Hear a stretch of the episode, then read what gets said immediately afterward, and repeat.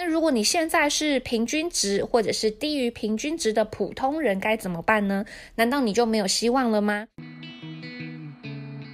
？Hello，大家好，我是 Dora，欢迎大家收听 Fun with Me Talent Ecosystem 的 Podcast，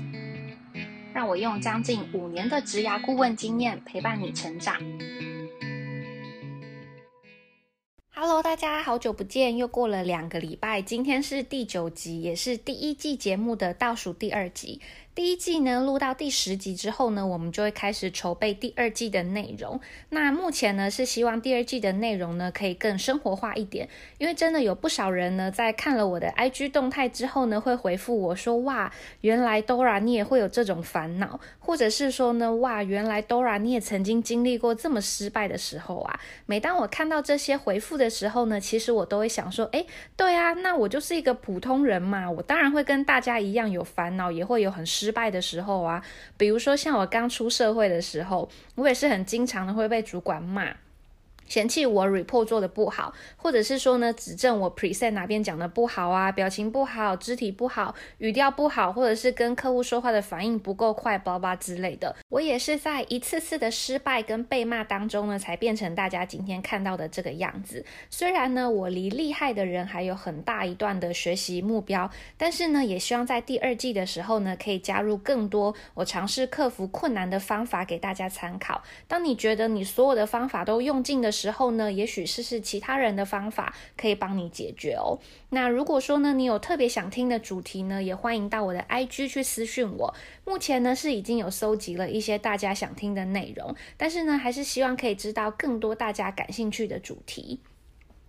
好，那回到我们今天的这集节目，这集呢要跟大家分享的是人才供需失衡的时候，你可以怎么做？特别想做这个主题呢，是因为我觉得这件事情真的非常重要，尤其是在现在这个 moment。为什么有人拿到 offer 去提离职，老板竟然愿意给他加薪四十五趴来挽留他，而有人呢，就连要谈两趴、三趴、五趴的加薪都很困难？那这之间的差异呢，到底是在哪里？身为一个 hunter，除了疫情刚爆发的那几个月招募的状况比较惨淡以外，后来其实招募的需求越来越多，而且多到好多海外的公司都会从 linkin 上面去联系，问我要不要帮他们做 remote 招募台湾人。有很多外商呢，甚至来台湾设立办公室，因为呢，相比全球，台湾是疫情状况最不严重、比较接近疫情前世界的一个国家。那所以把办公室设在这边呢，相对来讲是比较稳定的。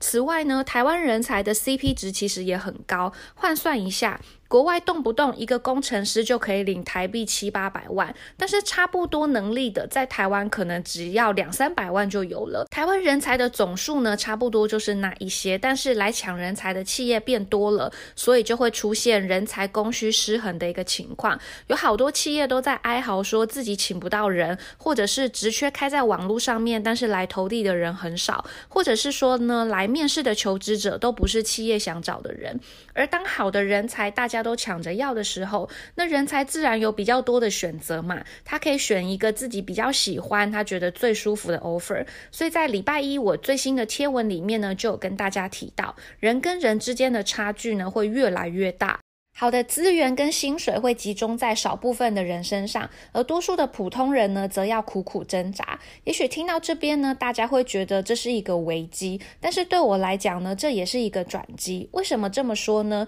如果你现在就是人才，那恭喜你，你的时代到了，请好好把握，尽可能的为自己争取，争取好的薪资、好的 title、好的 project，甚至 relocation 的机会，跳槽到更好的职位上等等的。不要因为说在目前的公司待。的好好的，你就觉得自己不需要换工作。换工作呢，并不是因为现在不好，我不开心，所以才想换，而是因为有更好的，所以我要换。这个心态呢，请大家去拿笔把它笔记下来，并且贴在你的电脑旁边，每天都把它念三遍。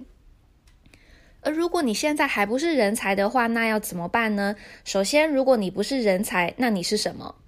你是高潜力成为人才的人，还是一个普通人？如果你是有潜力可以成为人才的人的话呢，那你在这时候呢就要赶快努力了。因为很重要，所以我要再说一遍，请赶快努力。因为你不去卡位，就会有其他动作比你快的人把位子卡走。所以那些经常在说想要改变职涯，但却还在拖拖拉拉的朋友们，赶快戒掉你们慢慢吞吞的拖延症吧。好的机会从来不属于那些不积极的人。也许现在呢，你还被归类在有潜力可以成为人才的人这一个分类里面，但是一个不小心呢，如果其他人往前进步，你还停留在原地的话，那你很可能就会变成一个普通人，而普通人呢，就是我们刚刚所说的，会遇到那种每次谈薪水永远都是三趴五趴在谈，那没有加薪就算了，还有可能会被降薪。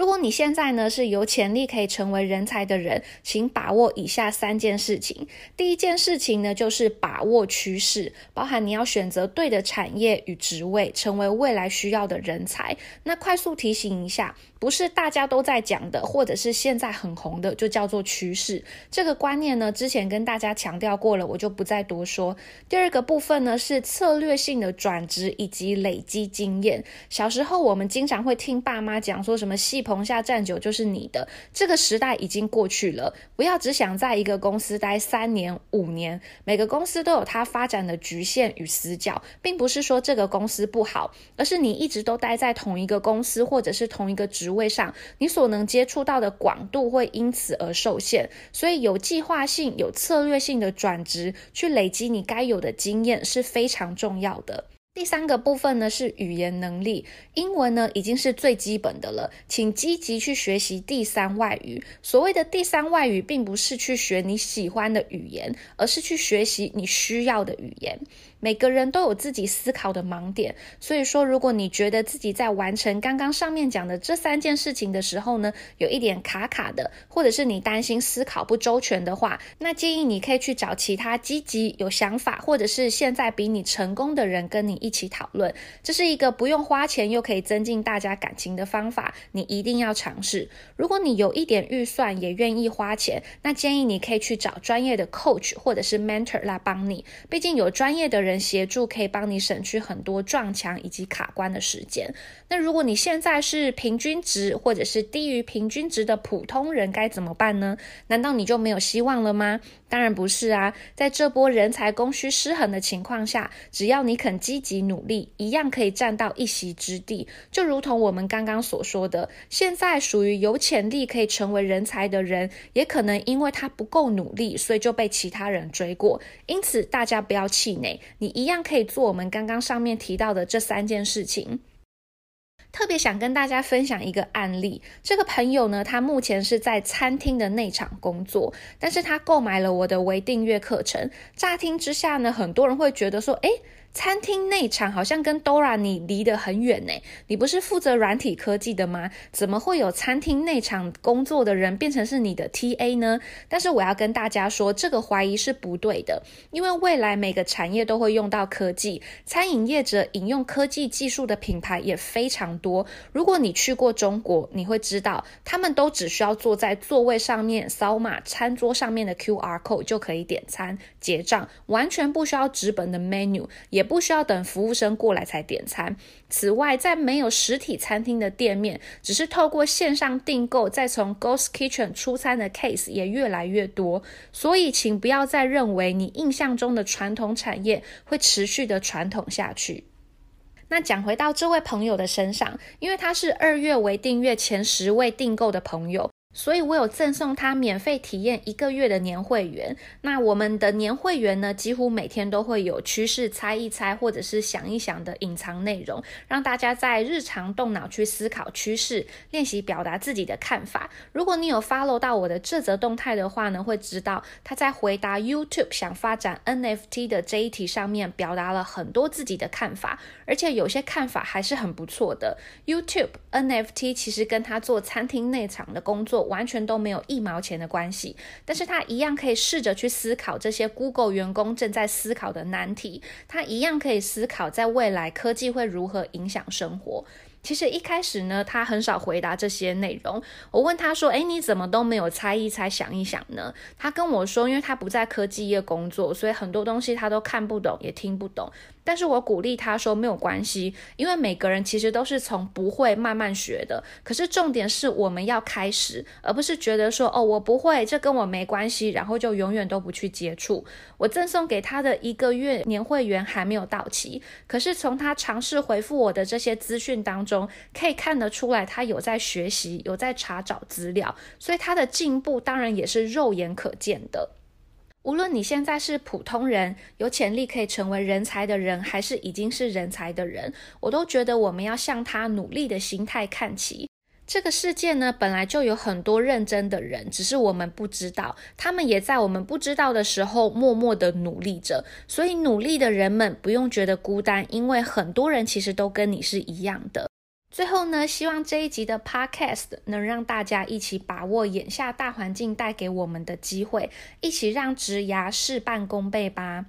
那感谢大家今天的收听。如果你喜欢我们的内容，记得五星好评，并且分享给你的朋友哦，让你跟你的朋友一起成为积极努力的人吧。也期待有更多新朋友一起加入 Fun with Me 这个人才共享的生态系，一起挖掘个人天赋，成为更好的自己。那我们就下一次节目再见喽，大家拜拜。